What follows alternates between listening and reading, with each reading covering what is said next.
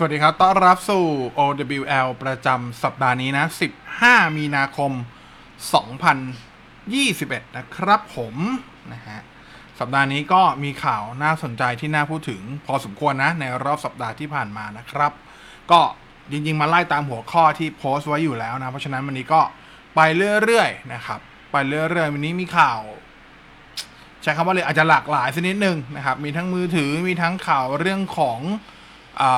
สารนะครับ มีเรื่องของอีเวนต์ต่างๆ ที่กำลังจะเกิดขึ้นนะครับ ก็ติดตามได้ใน OWL สัปดาห์นี้นะครับสำหรับใครที่เข้ามาแล้วก็สวัสดีทุกท่านด้วยนะฮะแล้วก็ใครที่ฟังย้อนหลังทางพอดแคสต์ก็สวัสดีเช่นกันนะครับ ขออภัยด้วยนะครับสำหรับสัปดาห์ที่แล้วที่พอดแคสต์อัพโหลดขึ้นไปช้านิดนึงนะฮะพอดี ปัญหาบางประการนะครับ แต่ว่าก็อัปโหลดขึ้นไปให้เรียบร้อย สัญญาว่าสัปดาห์นี้น่าจะรวดเร็วแน่ๆนะครับผม อะ เราเริ่มกันเลยอย่างรวดเร็วล้วกันนะครับสำหรับข่าวแรกของ OWL สัปดาห์นี้ก็น่าจะเป็นข่าวที่หลายคนรอคอย เพราะจริง ๆ เขาจะต้องเกิดขึ้นเมื่อต้นเดือนที่ผ่านมานะครับ แต่ว่าสุดท้ายก็ไม่เกิดขึ้น พอประกาศเลื่อน หลายคนก็อยากรู้ว่าอีเวนต์นี้จะเกิดขึ้นเมื่อไหร่กันแน่นะครับ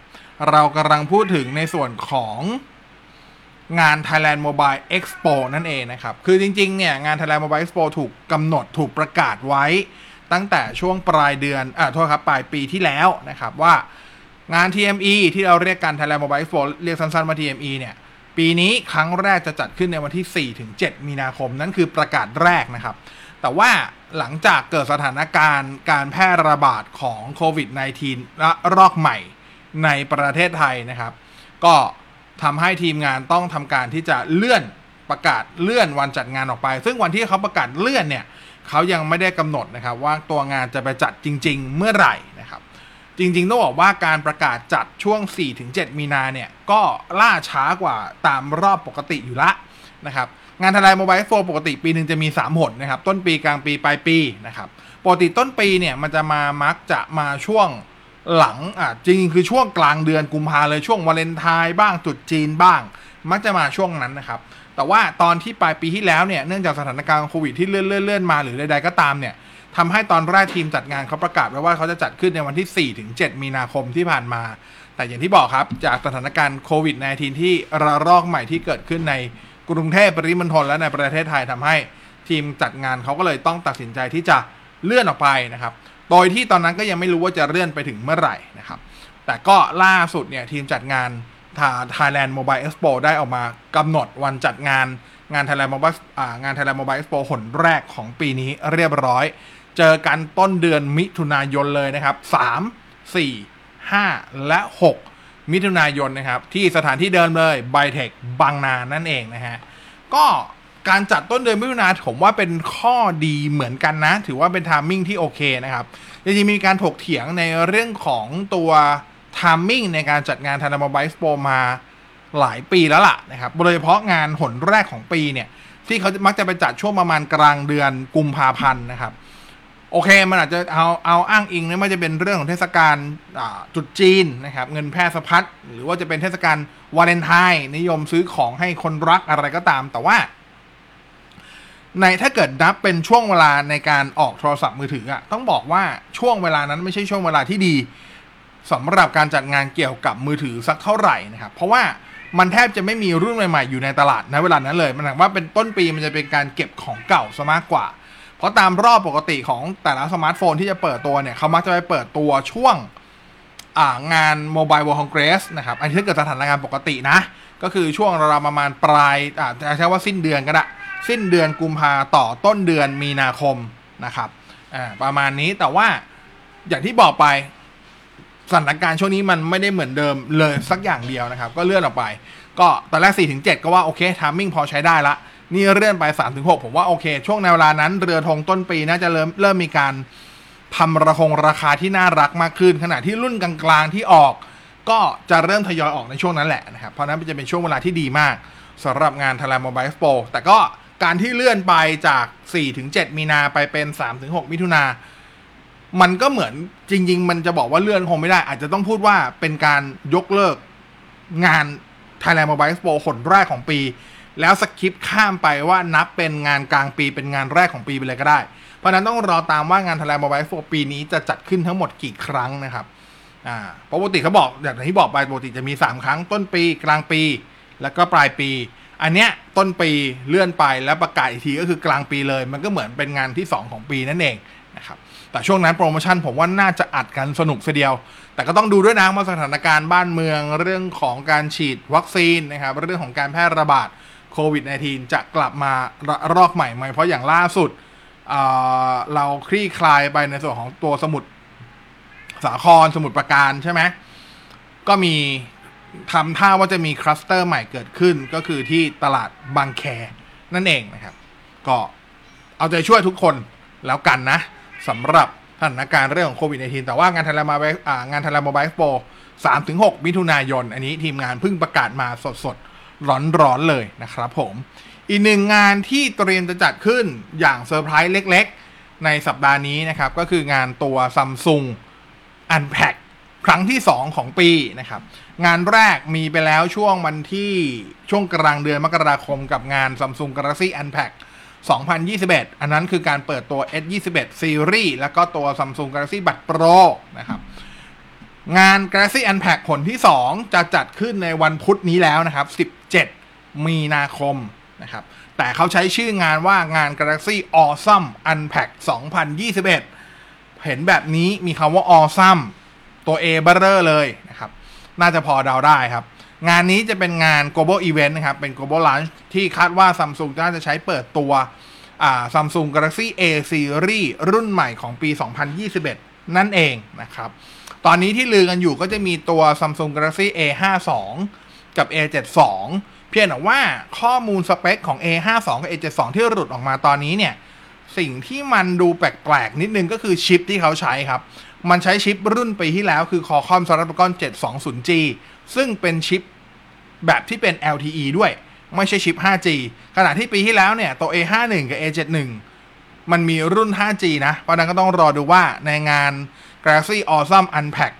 2021 วันพุธนี้ 17 มีนาคมเนี่ย เขาจะเปิดตัวรุ่นไหนบ้างอะแต่ที่ลือตอนนี้หนาหนาหูที่สุดก็น่าจะเป็น A52 กับ A72 แต่ว่าจะแบ่งเป็นรุ่น 4G 5G เหมือนปีที่แล้ว หรือจะออกจะเปิดตัวเฉพาะรุ่น 4G ตามข้อมูลที่หลุดมา ก็ต้องรอลุ้นนะครับ อีกหนึ่งลายสินค้าที่ต้องลุ้นกันด้วยสำหรับงาน Galaxy Awesome Unpack 2021 17 นี้ ก็คือตัว Samsung Galaxy Tab รุ่นใหม่ ซึ่งถ้าเกิดพูดถึงตัวแท็บเล็ตของ Samsung เนี่ย Galaxy Tab ตอนนี้มีข่าวลืออยู่ 2 ตัวนะครับ ตัวแรกก็คือตัว Samsung Galaxy Tab 7 Lite นะครับไก่ตัวหนึ่งคือตัว Samsung Galaxy Tab A รุ่นใหม่ 2021 จริงๆ Tab 7 Lite เนี่ย เคยมีข่าวว่าน่าจะไปเปิดตัวช่วงกลางกลางปีนะน่าช่วงประมาณมิถุนากรกฎาประมาณนั้น แต่ Tab A เนี่ย คาดว่าอาจจะเปิดตัวงานในงาน Samsung Galaxy Awesome Unpack นี้ก็ได้นะครับ เพราะฉะนั้นแฟนๆ Samsung รอได้เลยนะสำหรับวันพุธนี้นะครับ Global Event นะครับ เป็นงานแบบเปิดพร้อมกันทั่วโลกนะอของไทยก็เดี๋ยวจะมีจัดงานเพิ่มเติมที่หลัง แต่ว่าอย่างน้อยสุดเราจะได้เห็นว่าจะมีรุ่นอะไร ฟีเจอร์อะไร ราคายูโร หรือราคา US ดอลลาร์จะเป็นเท่าไหร่ อันนี้ก็รอติดตามได้นะครับ วันพุธนี้ส่วน จะไลฟ์แปลสดไหมเดี๋ยวแจ้งให้ทราบอีกทีหนึ่งเพราะว่าผมยังไม่ได้เช็คเรื่องของวันเวลาอะโทษครับ เวลาที่แน่นอนกับการถ่ายทอดในประเทศไทยนะครับอะข่าวที่ 3 ซึ่งเป็นข่าวสุดท้ายในช่วงแรกนะ ไหนๆก็หลุดมาแบบนี้ละ ไปให้หมดครับ นั่นก็คือเรื่องของตัวแอปอ่า Apple AirPods 3 นั่นเอง อันนี้ลือแล้วลืออีกนะครับ จนวันนี้ล่าสุดเนี่ย แอปเปิลเองก็ยังไม่ได้ประกาศวันจัดงานที่เป็นในส่วนของตัว March Event นะครับ ซึ่งปกติเขาจะจัดช่วงราวๆประมาณสัก 20 กว่าๆนะครับ ตอนนี้ก็มีการลือกันว่า Apple น่าจะนะ ใช้คำว่าน่าจะน่าจะเลือกในวันที่ 23 มีนาคมเป็นวันเปิดตัวนะครับ ก็คือวันอังคารหน้า ซึ่งถ้าเป็นไปตามนั้นจริงเนี่ย ก็คาดว่าถ้าไม่คืนนี้ ก็ต้องภายในพรุ่งนี้เนี่ยหรือก่อนวันพุธนะครับ ตามเวลาประเทศไทย Apple น่าจะต้องประกาศละว่าจะจัดงาน March Event วันไหนนะครับผมซึ่งในงานจัดงานเนี่ยเขาบอกว่าผลิตภัณฑ์รอบใหม่ที่จะเปิดตัวเดือนมีนาคมนี้นะครับ ที่ลือกันหนาหูสุดแล้วเชื่อว่าไม่น่าพลาดที่สุด ก็คือในส่วนตัว iPad Pro รุ่นใหม่ 2021 นะครับ ที่คาดว่าจะใช้หน้าจอเป็นมินิ LED นั่นแหละนะครับ ซึ่งเป็นข่าวลือที่ใช้คำว่าหนาหูที่สุดมาตลอด 2-3 เดือนที่ผ่านมาเลยทีเดียว ขณะเดียวกันอีกหนึ่งข่าวลือ แล้วก็มีความเป็นไปได้พอสมควรเหมือนกันกับงานที่เป็น March Event ครั้งนี้ของ Apple นะครับ ก็คือตัว AirPod รุ่นใหม่นั่นเอง ซึ่งจะเป็น AirPod ตัวที่ต่อตัวที่ไม่ใช่ตัวแทนของ AirPod Pro แต่จะเป็นตัว AirPod รุ่นธรรมดารุ่นใหม่ ซึ่งถ้านับจริงก็คือเป็นรุ่นที่ 3 แล้วนะครับ ก็ตอนแรกระบุว่า AirPod 3 เนี่ย จะหันไปใช้ดีไซน์ของอ่า AirPod Pro ก็คือเป็นดีไซน์แบบ semi in ear นะครับ แต่ว่าแต่ว่ามีการตัดในส่วนตัวที่เป็น active noise cancellation ออกอ่าก็คือคิดง่ายๆเหมือนกับเป็น AirPod Pro Lite อะอ่าดีไซน์ของ AirPod Pro แต่ว่าตัดฟีเจอร์ออกประมาณนั้นนะครับ จนกระทั่งล่าสุดเนี่ย ตลอดสัปดาห์ที่ผ่านมามีภาพที่เป็น CAD Render นะครับ ซึ่งคาดว่าอ่าซึ่งถูกระบุว่าเป็น AirPod 3นะครับ ออกมาเนี่ย ซึ่งปรากฏว่าดีไซน์เนี่ย ก็มีการเปลี่ยนดีไซน์จริง ๆ นั่นแหละ เพียงแต่ว่ารูปแบบของตัวหูฟังหรือการสวมใส่เนี่ย ยังคงเป็นแบบเอียบัดเหมือน AirPods รุ่นแรกและ AirPods รุ่นที่ 2 อยู่นะครับ ไม่ได้เป็น semi in ear แบบ AirPods Pro นะฮะเพียงแต่ว่าตัว housing จะมีขนาดใหญ่ขึ้นครับ จาก AirPods 2 อันนี้ก็ต้องรอดูว่าพอ housing ใหญ่ขึ้น Apple จะมีการยัดสเปคฮาร์ดแวร์หรืออยัดฟีเจอร์อะไรเข้าไปในดีไซน์ใหม่นี้หรือเปล่า แล้วรวมถึงว่าดีไซน์ใหม่นี้ จะเป็นดีไซน์จริง ๆ รูปแบบการออกแบบจริง ๆ ของ AirPods 3 ด้วย หรือเปล่านะครับผมตามนี้เลยนั่นคือ 3 ข่าวแรกของวันนี้เดี๋ยวขอพักแป๊บหนึ่ง แล้วเดี๋ยวช่วงหน้ากลับมามันจะเป็นข่าวของเสี่ยวมี่แล้วก็ข่าวที่หลายคนรอคอยคือข่าวของ OnePlus นั่นเอง พักแป๊บหนึ่งครับ สัมผัสความเบา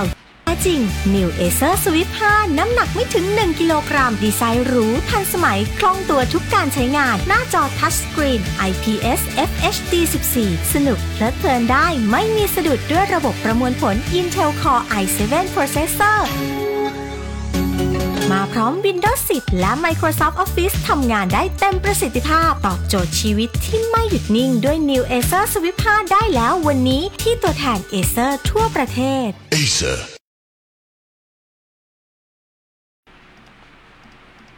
อะกลับมาครึ่งหลังนะ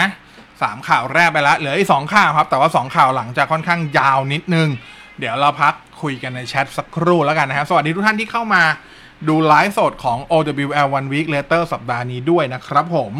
สวัสดีคุณอภัยนะ สวัสดีคุณปัญญานะครับ คุณวีโก้แชมป์นะฮะ คุณนาคริสครับ คุณจูซาจิโร่นะฮะ คุณ Ever After นะ สวัสดีคุณฮีนด้วยนะครับ คุณพศนะฮะ คุณวชิรพันธ์นะครับ คุณพัทราโป อันนี้ผมอ่านไม่ออกจริงนะว่าพิมพ์อะไรมานะครับคุณโกวิทสวัสดีด้วยนะครับ ขอบคุณดาวจากคุณทชาด้วยนะ คุณทชาถามว่าขอร้าวขันหมูที่อร่อยอร่อยคือปกติผมไม่ค่อยไม่ค่อยอินกับข้าวขาหมูมากขนาดนั้นละกัน แต่ว่าถ้าร้านที่ไปชอบก็คืออะไรเจริญแสงที่สีลมใช่ไหม คุณมานะนะครับ สวัสดีด้วยแล้วก็สวัสดีคุณธนชนด้วยนะครับ แล้วเหลืออีกสองข่าวนะสำหรับ OWL สัปดาห์นี้นะครับ แน่นอนข่าวต่อมาอันนี้ยาวแน่ๆแต่ก็เป็นข่าวที่แฟนๆมี่อยากจะได้ยินมากที่สุดแล้วล่ะ เป็นความอึมครึมในตลอด 2 เดือนที่ผ่านมาที่แฟนมี่ผมใช้คำว่าอึดอัดแน่ๆนะอ่าแต่ล่าสุดก็มีความคืบหน้าและเป็นความคืบหน้าที่ดีคลี่คลายซะด้วยนะครับ ผมกำลังพูดถึงในส่วนของตัวการที่กระทรวงกลาโหมสหรัฐเนี่ยประกาศขึ้นบัญชีดำนะ บริษัทจีนเมื่อวันที่ 15 มกราคมที่ผ่านมานะครับ ตอนนั้นเนี่ยมีการแบนบริษัทจีนเพิ่มขึ้นอีก 9 บริษัท ซึ่งหนึ่งใน 9 เนี่ย เป็นบริษัทที่หลายคนคุ้นหูคุ้นตาแล้วก็คุ้นชินกันไปอย่างดี นั่นก็คือเสี่ยวมี่นั่นเองนะครับ โดยเหตุผลที่กระทรวงกลาโหมสหรัฐเนี่ยอขอ ขึ้นบัญชีดำ9บริษัทนี้กับรัฐบาลสหรัฐนะครับ ก็คือเชื่อได้ว่าบริษัทเหล่านั้นเนี่ยมีความเกี่ยวข้องกับกองทัพคอมมิวนิสต์ของรัฐบาลจีนนั่นเอง แล้วก็แน่นอนโดนัลด์ทรัมป์ก็เซ็นสัญญาดังกล่าวนะครับเซ็นคำสั่งแบนดังกล่าวแล้วหลังนั้นไม่กี่วันเขาก็พ้นจากตำแหน่งไปนะทันทีนะครับที่คำสั่งนี้ถูกเซ็นออกมานะครับวันรุ่งขึ้น เสี่ยวมี่ก็ออกจดหมายเปิดผนึกชี้แจงด้วยนะครับว่าบริษัทเนี่ยแล้วก็ทีมบริหารของบริษัทเนี่ยไม่มีความเกี่ยวข้องใด ๆเลยนะครับกับกองทัพคอมมิวนิสต์ของจีน แต่ว่าทางสหรัฐเองก็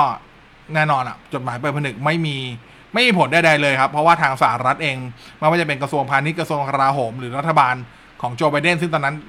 คงนับไม่ได้เพราะว่าโจไบเดนเพิ่งเข้ามา ยังไม่มีการฟอร์มรัฐบาลเลย ไม่มีการ take action ใด ๆ ทั้งสิ้นนะครับผม แต่ว่ายังไงก็ตามคำสั่งดังกล่าวเนี่ยก็ไม่ได้มีการแบนเสี่ยวมี่ในการทำธุรกิจกับบริษัทของสหรัฐเข้มข้นเหมือนกับทางฝั่งที่หัวเว่ยโดนนะครับผลของคำสั่งดังกล่าวหลักๆเนี่ยก็คือผลมีผลให้ตัวที่เป็น U.S. citizen นะครับหรือว่าประชาชนที่ถือสัญชาติอเมริกันเนี่ย ที่มีการลงทุนในหุ้นของเสี่ยวหมี่ที่อยู่ในตลาดหุ้นของสหรัฐในขณะนั้นนะครับ ต้องทำการขายหุ้นออกไปนะครับ ภายในวันที่ 11 พฤศจิกายนปีนี้ก็คือมีเวลาประมาณ 11 เดือน ถ้านับจากวันที่แบนนะในการที่จะทยอยขายหุ้นออกไปนะครับหลังจากนั้นผ่านมาอีกประมาณสักสองสัปดาห์ครับหนึ่งกุมภาพันธ์เสือมีคงเล็งเห็นแล้วล่ะ ว่าแบบโอ้โห จดหมายเปิดผนึกไม่มีอะไรเลย แล้วก็รัฐบาลโจไบเดนเองก็ดูท่าทีจะไม่ได้แบบ สนใจกับปัญหานี้เท่าไหร่ เพราะว่าถ้าใครตามการเลือกตั้งประธานาธิบดีของสหรัฐเนี่ย ก็จะรู้ว่าหนึ่งในนโยบายที่โจไบเดนเร่งให้ความสำคัญมากที่สุด แล้วก็เป็นสัญญาเลย ว่าถ้ารับตำแหน่งปุ๊บ จะมาเร่งแก้ปัญหานั้นก่อนนั่นคือเรื่องของปัญหาโควิด -19 ในสหรัฐนั่นเอง เพราะฉะนั้นช่วงนั้น รัฐบาลสหรัฐภายใต้การการนำของโจไบเดนก็ไม่ได้สนใจ เรื่องราวการแบนใดๆของเสี่ยมี่ใดทั้งสิ้นนะครับเสี่ยมี่ก็เลยทำการตัดสินใจที่จะยื่นฟ้องกระทรวงกลาโหม และก็กระทรวงพาณิชย์สหรัฐนะครับ ต่อศาลแขวงโคลัมเบีย ในข้อหาใช้อำนาจอย่างไม่เป็นธรรมกรณีสั่งขึ้นบัญชีดำเสี่ยมี่นั่นเองนะครับ แล้วก็ต้องรอจากวันนั้นเนี่ยมาอีกประมาณถึง 6 สัปดาห์นะฮะศาลสหพันธรัฐในวอชิงตันเนี่ยได้ทำการไต่สวนนะครับ แล้วก็ประกาศ ระงงับคำสั่งของกระทรวงกลาโหมสหรัฐที่ให้แบนการลงทุนในเสี่ยวหมี่ในสหรัฐนะครับ เรียบร้อยนะครับ ก็คือง่าย ๆ ถ้าภาษาให้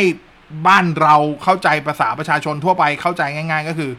ทำการที่จะยกเลิกคำสั่งแบนเสี่ยวหมี่นั่นเองนะครับ ก็ตามนี้เลยนะครับ โดยผู้พิพากษาที่เป็นคนตัดสินนะก็คือรูดอฟคอนเทรัสนะครับ ได้ได้บอกว่าคำสั่งแบนของรัฐบาลสหรัฐเนี่ยได้ถูกระงับชั่วคราวนะครับ โดยผู้พิพากษาระบุว่าเสี่ยมี่เป็นคำสั่งแบนเสี่ยมี่เนี่ยเป็นคำสั่งที่เกิดขึ้นโดยพระการนะครับ และมองว่าเสี่ยมี่เองเนี่ยดูแล้วก็ไม่ได้เป็นไปตามนั้นนะครับศาลจึงออกคำสั่งเบื้องต้นให้เพื่อระงงับคำสั่งแบนนั้นไปก่อนนะครับ เพื่อป้องกันบริษัทจากความเสียหายที่แก้ไขไม่ได้นะครับ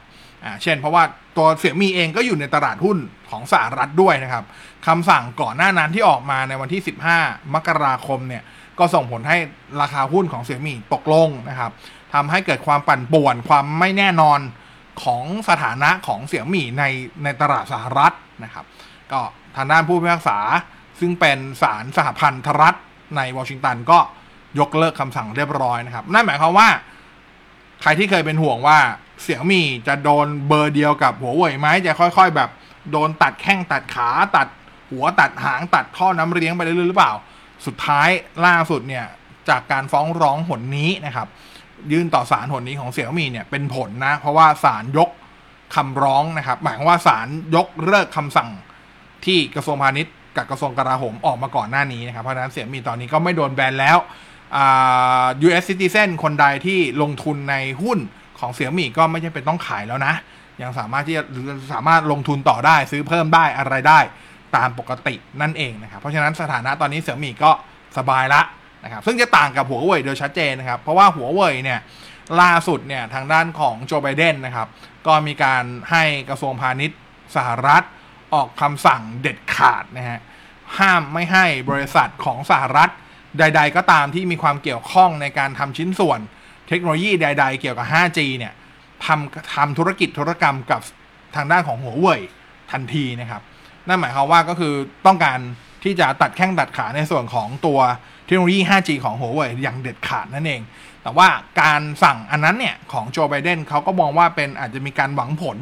ทางการเมืองระหว่างประเทศอยู่บ้างนะครับ เพราะว่าในอีก 2-3 สัปดาห์ข้างหน้าเนี่ยทางด้านของกระทรวงพาณิชย์สหรัฐกับตัวแทนรัฐบาลจีน มีการนัดกันนะครับเพื่อที่จะประชุมหาข้อตกลงนะครับ ความร่วมมือทางการค้าระหว่างสหรัฐและจีนฉบับใหม่ ก็คาดว่าการแบนนี้นะครับก็การเราเพิ่มความเข้มข้นในการแบนหัวเว่ยก็อาจจะเป็นหนึ่งในวิธีต่อรองเครื่องมือต่อรอง ที่รัฐบาลสหรัฐของโจไบเดนจะใช้กับเจรจากับตัวแทนการค้าของจีนก็ได้นะครับ อันนั้นก็รอดูว่าจะเป็นไปตามนั้นหรือเปล่านะครับผม ส่วนข่าวสุดท้ายของวันนี้ครับ นั่นก็คือเรื่องของ OnePlus นั่นเองนะฮะ ก็ล่าสุดนะครับ คือ OnePlus เนี่ย OnePlus ประกาศแล้วนะ ว่าจะจัดงานเปิดตัว OnePlus 9 ซีรีส์นะครับ ในวันอังคารที่ 23 มีนาคมนะครับ ล่าสุดเนี่ย ก็มีภาพเป็น press render นะ ของทั้ง OnePlus 9 แล้วก็ OnePlus 9 Pro ออกมานะครับ ก็ เป็นการให้เห็นเรื่องของดีไซน์โดยรวมทั้งหน้าหลังนะครับ แล้วก็เรื่องของสีตัวเครื่องว่าปีนี้จะมาในสีอะไรบ้างนะครับ เริ่มจากวันพัด9โปรจะมีทั้งหมด 3 สีนะ มีสีดำสีเงินแล้วก็สีเขียวนะครับ สีเขียวจะออกเป็นเขียวแบบ ผมว่าก็คล้ายๆ 11 Pro Max อยู่เหมือนกันนะ โดยที่ในส่วนตัววันพัด9 Pro เนี่ยหน้าจอจะเป็นหน้าจอแบบเคิร์ฟนะครับ ขอบโค้งนะขณะที่วันพัด9ธรรมดาจะมา 3 สีเหมือนกัน คือจะมีสีดำสีฟ้าแล้วก็สีออกเป็นสีม่วงๆนะครับ แต่ว่าในวันพัด9ตัวธรรมดาเนี่ยหน้าจอจะเป็นหน้าจอแบบ flat นะครับ ก็คือไม่ใช่หน้าจอโค้ง อันนี้หลายคนอาจจะชอบนะฮะ แล้วก็จริงๆ ข้อมูลล่าสุดก็จะยืนยันแล้วว่าทั้งคู่นะครับ ทั้ง OnePlus 9 OnePlus 9 Pro จะใช้ชิปตัวเดียวกัน ก็คือตัว Qualcomm Snapdragon 888 5G RAM LPDDR5 นะครับ แล้วก็เซ็นเซอร์ตัวหลักตัวเดียวกันด้วยนะครับโซนี่ IMX 789 50 ล้านพิกเซล มีเทคโนโลยีพวก DOL HDR มียังมีการใช้เลนส์ที่เป็น freeform ในเลนส์ ultrawide ประมาณนี้ ความแตกต่างจะอยู่ที่พวกโมดูลกล้องอื่น ๆ นะครับ ส่วนฟีเจอร์ชาร์จเร็วปีนี้ของ OnePlus 9ซีรีส์เนี่ย ตามข้อมูลที่หลุดมาทั้งวันพัด9และวันพัด9 Pro นะครับ จะสามารถชาร์จไวสูงสุดอยู่ที่ 45 วัตต์นะครับ อยู่ที่ 45 วัตต์ก็เพิ่มขึ้นจากปีแล้วขึ้นมาอีกนิดหน่อยนะครับ แล้วก็ นอกเหนือจากตัววันพัด9ซีรีส์ทั้ง 2 ตัวแล้วเนี่ยที่จะเปิดตัวที่ 23 ยังมีข่าวลือว่านะครับ ในวันนั้นเนี่ย 23 มีนาคมเนี่ยวันพัดจะเปิดตัว One Plus Watch ด้วยนะครับ เป็นนาฬิกาสมาร์ทวอชที่ใช้ตัวระบบบริการ Wear OS ของ Google นะครับ ซึ่งว่ากันว่าดีไซน์หลักเนี่ย จะเป็นการหยิบยืมนะครับ จะเป็นการหยิบยืมมาจากตัว Oppo Watch RX ที่เปิดตัวไปเมื่อปลายปีที่แล้วนั่นเองนะครับแต่ว่าเอามาปรับในเรื่องของซอฟต์แวร์อาจจะปรับสเปคเล็กน้อยแต่ว่าดีไซน์โดยรวมภายนอกเนี่ยจะเหมือนกับ Oppo Watch RX ประมาณนั้นนะครับ ก็ต้องรอดูว่า 23 มีนาคมนี้นะครับ OnePlus จะมีทีเด็ดอะไรหรือเปล่า หลังจาก คือต้องเข้าใจก่อนว่าตอนนี้เราพูดบ่อยมากว่า OnePlus กับ Oppo ตอนนี้เราน่าจะแยก 2 บริษัทนี้ออกมายากแล้วล่ะ เพราะว่า CEO ของ OnePlus แล้วก็เป็นหนึ่งในผู้ร่วมก่อตั้ง OnePlus ด้วยก็คือ Pete Lau เนี่ย ปัจจุบันยังอยู่กับ OnePlus นะ แต่อีกหนึ่งตำแหน่งที่เขาไปอีกหนึ่งขาที่เขาไปเกี่ยวไว้ด้วยเนี่ย ก็คือเป็นหัวหน้าแผนกพัฒนาในส่วนของตัวที่เป็นสมาร์ทโฟนของ oppo นะครับ เพราะฉะนั้นก็น่าจะมีการหยิบยืมปกติแล้ว OnePlus กับ oppo มีการหยิบยืมเทคโนโลยีกัน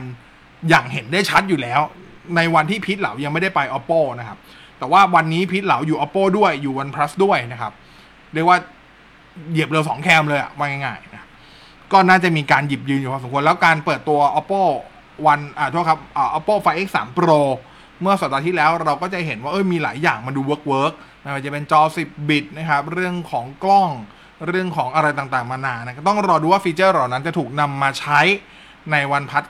9ซีรีส์มากน้อยแค่ไหนนะครับ แต่ว่าหลายคนที่คาดหวังกับวันพัดปีนี้หลักๆ ก็น่าจะเป็นเรื่องหนึ่งคือเรื่องของกล้อง นะครับการได้เซ็นเซอร์ตัวใหม่สักทีอ่าตัวแรก Sony IMX 789เทคโนโลยีใหม่ ๆ เพียบนะครับ แล้วก็การได้บริษัทชั้นนำด้านกล้อง Medium Format อย่าง Hasselblad มาร่วมพัฒนาด้วยนะครับ แล้วก็เท่าที่ดูจากมีการโปรโมท ถ้าใครตาม Twitter ก็จะเห็นตอนนี้ก็จะมีมีการชูเรื่องของตัว Dynamic Range นะครับ ว่าแบบเฮ้ยมันเจ๋งนะ Dynamic Range กว้างมาก ๆ นะครับ สามารถเก็บ ถ้าเป็นภาที่มีทั้งส่วนมืดส่วนสว่างเนี่ยมันสามารถเก็บออกมาได้สมดุลดีมากๆนะครับดูธรรมชาติมากๆ แล้วก็จะมีเรื่องของเลนที่เป็นไทชิปด้วยนะครับก็ต้องรอดูว่าสุดท้ายจะมีกิมมิคอะไรบ้าง กับวันพัดเก้าแต่หลายคนเห็นงานเปิดตัว Oppo Find X3 Pro แล้วก็ใช้คำว่า เอ้ย มันค่อนข้างไฮทำให้หลายคนคาดหวังกับวันพัดเก้าในปีนี้ด้วย ต้องยอมรับครับ ว่าวันพลัสปีที่แล้วค่อนข้างแป๊กพอสมควรกับวันพัด8วันพัด8ทีจริงๆวันพัด8 Pro อะถือว่ากล้องโอเค เพียงแต่ว่าราคามันสูงไปนิดล่ะแล้วก็ยังมีปัญหาเรื่องของตัวหน้าจออยู่ด้วยนะครับเรื่องของ back crush เรื่องของออะไรอะที่เป็นปื้นๆดำๆอะไรเงี้ยก็หลายคนก็ไม่แฮปปี้นะครับ ปีนี้ถ้ามันแก้ไขได้จริงก็ต้องรอดูว่าจะจริงไหมนะครับ ตัว oppo find x 3 pro ที่เปิดไปใช้หน้าจอเป็นหน้าจอ samsung amoled e e 4 panel ก็คาดว่าวันพัด9อย่างน้อยสุดวันพัด9 pro ก็น่าจะใช้ panel เดียวกัน ก็คือตัวอ่า AMOLED ของ Samsung ที่เป็น e4 panel นะครับก็ต้องรอดูนะ ว่ามันจะว้าวหรือเปล่านะสำหรับตัว OnePlus 9ซีรีส์23 มีนาคมนี้นะครับ น่าจะนะ ใช้คำว่าน่าจะได้ไลฟ์แปลสด ให้ได้ดูกัน แต่ต้องเช็คเวลากันอีกทีว่าเฮ้ยเขายังไงแบบไหนยังไงนะครับผมประมาณนี้เลยนะครับสวัสดีคุณมานะด้วยนะ สวัสดีคุณธนชนนะ คุณนุรักนะครับ คุณทชายอยากให้นายบอสเดาราคาบรรพัดทั้งสองโมเดลเล่นๆ ผมว่าน่าจะเปิดเท่าปีที่แล้วครับอ่าคือเปิดเท่ากันเลยเหมือนปีที่แล้วครับ เพราะดูจากอ่า oppo find x 3 pro ก็เปิดเท่าปีที่แล้ว จริงๆ มันเปิดถูกลง 50 ยูโรด้วย แต่ว่าผมว่าราคาไทยก็น่าจะเท่าเดิมเพราะฉะนั้นผมก็เดาว่าวันพัด 9 ซีรีส์ก็น่าจะเปิดราคาเท่าเดิมเหมือนปีที่แล้วนั่นแหละ ไม่น่าจะหนีกันนะครับผมตามนี้นะฮะ ก็นั่นคือทั้งหมดของ OWL สัปดาห์นี้นะครับ ก็ 5 ข่าวน่าจะ จุใจพอสมควรนะ แล้วเดี๋ยววันพุธสองทุ่มกลับมาอยู่กันในคุยกับบอสนะครับ เดี๋ยวรอดูว่าพุธนี้เราจะคุยกันใน topic อะไรมีประเด็นร้อนอะไรหรือเปล่า เราอาจจะได้คุยกับตัว ไม่รู้สิ ถ้างานเปิดตัวเขามีก่อนเรานะ กับงานตัว Galaxy Awesome Unpacked นะครับ ก็จะได้มาคุยกันว่าไอ้ Galaxy A มันดูโอเคไหมนะครับ หรือยังดู overprice อยู่เหมือนทุกปีที่ผ่านมาเดี๋ยวคงต้องได้ดูกันนะครับ แล้วก็เดี๋ยวต้องรอลุ้นด้วยสำหรับแฟนแฟนๆ Apple ว่า 23 มีนาคมเนี่ย Apple จะจัดงาน March Event จริง ๆ หรือเปล่า ซึ่งถ้าถ้าจัดจริงเนี่ยมันรู้ได้ตั้งแต่คืนนี้ไม่ก็ภายในคืนพรุ่งนี้ เพราะว่าเขาต้องประกาศวันจัดงานแล้วล่ะ นะครับปกติเขาจะไม่เขาต้องประกาศอย่างน้อย 1 สัปดาห์ล่วงหน้าอยู่แล้วนะครับผมตามนี้เลยนะฮะสวัสดีคุณจักรพันธ์ด้วยนะครับ แล้วก็คืนนี้ประมาณนี้เดี๋ยวพรุ่งนี้สายๆจะถอดคลิปเสียงตัวนี้แล้วก็อัปโหลดขึ้นพอดแคสต์ให้ฟังกันนะครับ ยังไงก็ฝากติดตามด้วยทั้งในส่วนตัว OWL นะครับ ที่เป็นไลฟ์ทุกวันจันทร์แล้วก็เป็นพอดแคสต์ในทุกวันอังคารนะครับ ส่วนวันพุธตอนเช้าเราจะมีตัวพอดแคสต์ตัว WTF ให้ฟังกันนะครับ แล้วก็วันพุธตอน2ทุ่มก็จะมีไลฟ์ประจำสัปดาห์ที่เป็นไลฟ์พูดคุยอย่างสบายๆนะครับ ก็คือคุยกับบอสนั่นเอง ส่วนสัปดาห์นี้จะมีหยิบอะไรมารีวิวไหมเดี๋ยวแจ้งทราบอีกทีหนึ่งแล้วกันนะครับผมโอเคเออผมว่าคำถามคุณจักรพันธ์แปลกๆนะฮะนายบอสว่าวันพัดกับวันพัด 5G อันไหน work กว่ากัน อ่ามันก็ OnePlus ทั้งคู่ไม่ใช่เหรอฮะ อะลองลองไปตั้งคำถามแยกแล้วกันเดี๋ยวผมตามไปตอบให้นะ ส่วนคืนนี้กับ OWL ประจำวันที่ 15 มีนาคมขอบคุณที่ติดตามด้วยนะครับ แล้วก็เจอกันใหม่วันพุธในคุยกับบอสสองทุ่มเหมือนเดิม คืนนี้ราตรีสวัสดีทุกท่าน สวัสดีครับ